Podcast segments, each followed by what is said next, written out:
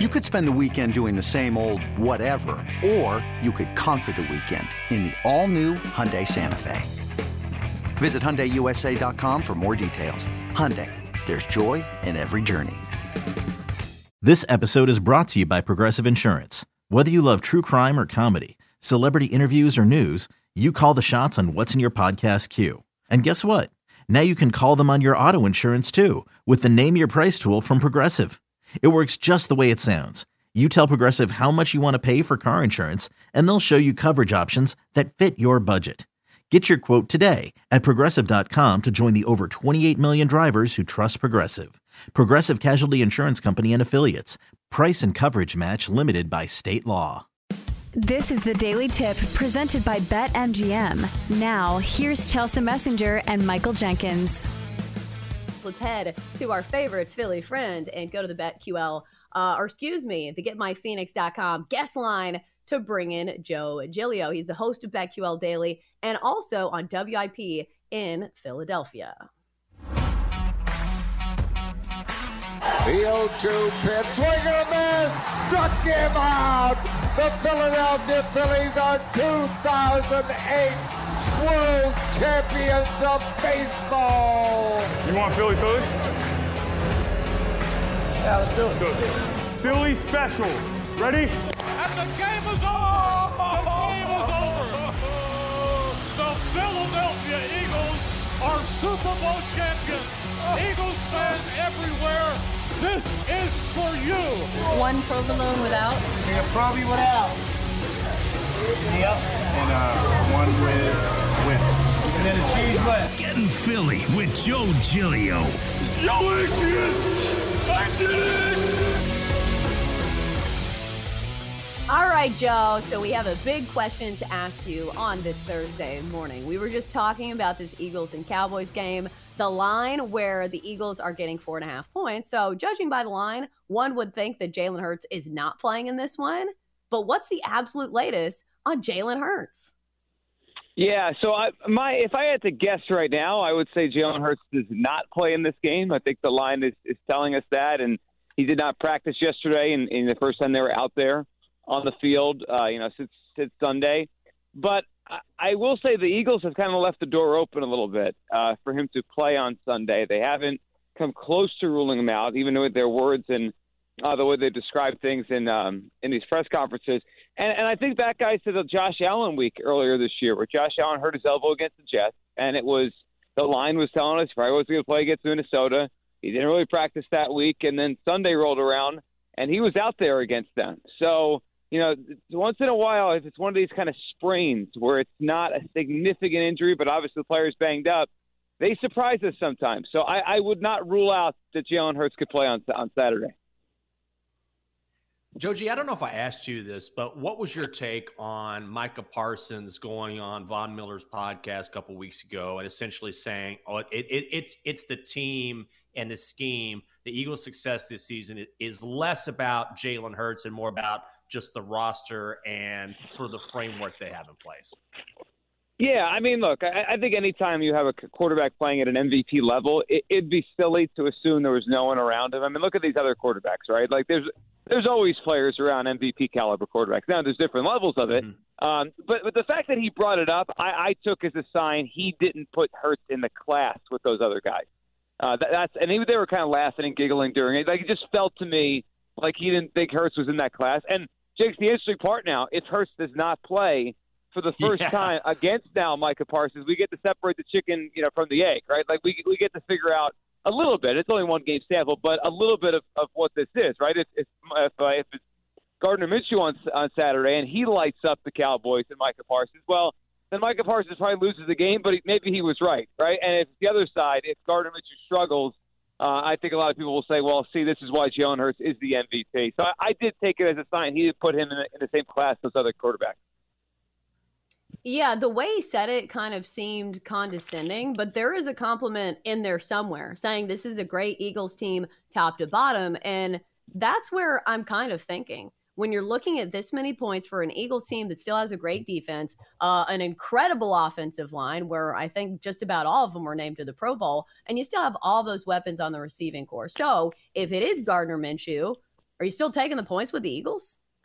Yeah, I took it at six. I, I figured, you know, if Hurts plays, it's a gift. If he doesn't, it's a lot of points. The way you're thinking about it, Chelsa. And the other part of, uh, of the equation here is are the Cowboys not playing very well right now, right? If this was three weeks ago and it's the Eagles with Minshew against a red hot Cowboys team that was just playing great football, it's like ah, I don't know, they might get the doors blown off them in this, this spot here.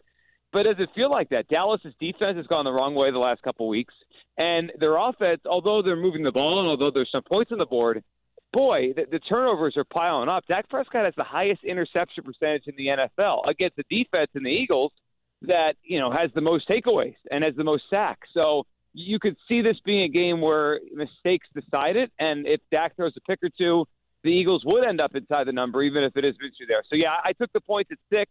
Now it's interesting that we're, we're coming back towards four and a half because it, it does feel like maybe this is the right number, all things considered. Another day is here, and you're ready for it. What to wear? Check. Breakfast, lunch, and dinner? Check. Planning for what's next and how to save for it? That's where Bank of America can help. For your financial to-dos, Bank of America has experts ready to help get you closer to your goals. Get started at one of our local financial centers or 24-7 in our mobile banking app. Find a location near you at bankofamerica.com slash talk to us. What would you like the power to do? Mobile banking requires downloading the app and is only available for select devices. Message and data rates may apply. Bank of America and a member FDIC. When you need mealtime inspiration, it's worth shopping Kroger, where you'll find over 30,000 mouthwatering choices that excite your inner foodie. And no matter what tasty choice you make, you'll enjoy our everyday low prices, plus extra ways to save, like digital coupons worth over $600 each week. You can also save up to $1 off per gallon at the pump with fuel points. More savings and more inspiring flavors make shopping Kroger worth it every time. Kroger, fresh for everyone. Fuel restrictions apply. We're talking with Joe Giglio, co-host of BetQL Daily, right here on the BetQL Network, and of course, you can check him out evenings on WIP in Philadelphia. Joe G, interesting matchup tonight in the Meadowlands between the Jets and the Jags. The Jets small favorites here, and I think you can make a case for the Jets based on the fact it's going to be cold. The Jags are banged up, and that Jets defense is still pretty salty. But you're also going to have to trust Zach Wilson here. Are you willing to do it? No, no, I'm not. I, I had I have a rule when when, when bad quarterbacks are, are giving points, I go the other way. Um, and I know this was the dancing around one, so we'll see where where it all ends up by the time the day continues at, at kickoff. But no, I mean last Sunday there there was a ton of these, including Zach Wilson. I think was laying a point point and a half against the Lions. Sam Darnold was laying three against the Steelers, and I'm just like, what what are we doing here? Give me the other side. And a couple of things on this. One, the weather is supposed to be pretty awful tonight, so I think that could impact both sides. But but two, when it comes to the, the Jets side, I, I just think there's a lack of confidence right now around the quarterback situation, and it, it's kind of a shame for Jets fans because they had the opposite of that with Mike White out there. And then coaching wise, you know, Robert Saleh did a nice job with that defense. Uh, you know, obviously in the last year or so turning it around, but I didn't like the way he coached late in that game. I thought his clock management was awful. And you get a much more experienced coach on the other side on a short week in Doug Pederson. I like the Jaguars tonight, and I think this Jaguars thing is this train's going to keep rolling until the postseason here. Yeah, I really like the Jags uh, tonight as well. Weather is going to be a big topic this week as we're having like bone chilling temperatures across the East Coast. But a lot of the times, this is built into the number. We see some really low totals this week, including tonight, 37 and a half. So, just how much does weather actually impact the outcomes of these games? Yeah, I always look towards wind, guys, more than I do the cold, even the precipitation. It's wind. I, you know that that Eagles Bears game uh, on last past Sunday, the one that Hurts hurt his shoulder. Early in the game, the winds uh, it was cold, but the wind seemed like it was really affecting both quarterbacks. Hurt threw two early interceptions. Fields, who's not an accurate thrower at this point anyway, uh, was all over the place. And then it seemed like it settled down a little bit, and, and we almost got close to the number, even though it looked really low on the scoring early. So that's what I'm looking at this weekend. I, I know the the what the Brown Saints game was dancing around 32, which just feels like an Army Navy game. You know, not an NFL game. So I'll be looking at wins. You know, if the wins are significant, I'm I would either go to the under or just stay away. But if it's you know cold and bitter and snowy or whatever, but but the winds are not bad, like let's say Buffalo this this past Saturday with the uh, the Dolphins game, that wasn't a terrible weather game. It was supposed to be. Well, it really wasn't that I would look towards overs. You, you might get some free overs or some, you know, some easy overs uh, if these lines get too low.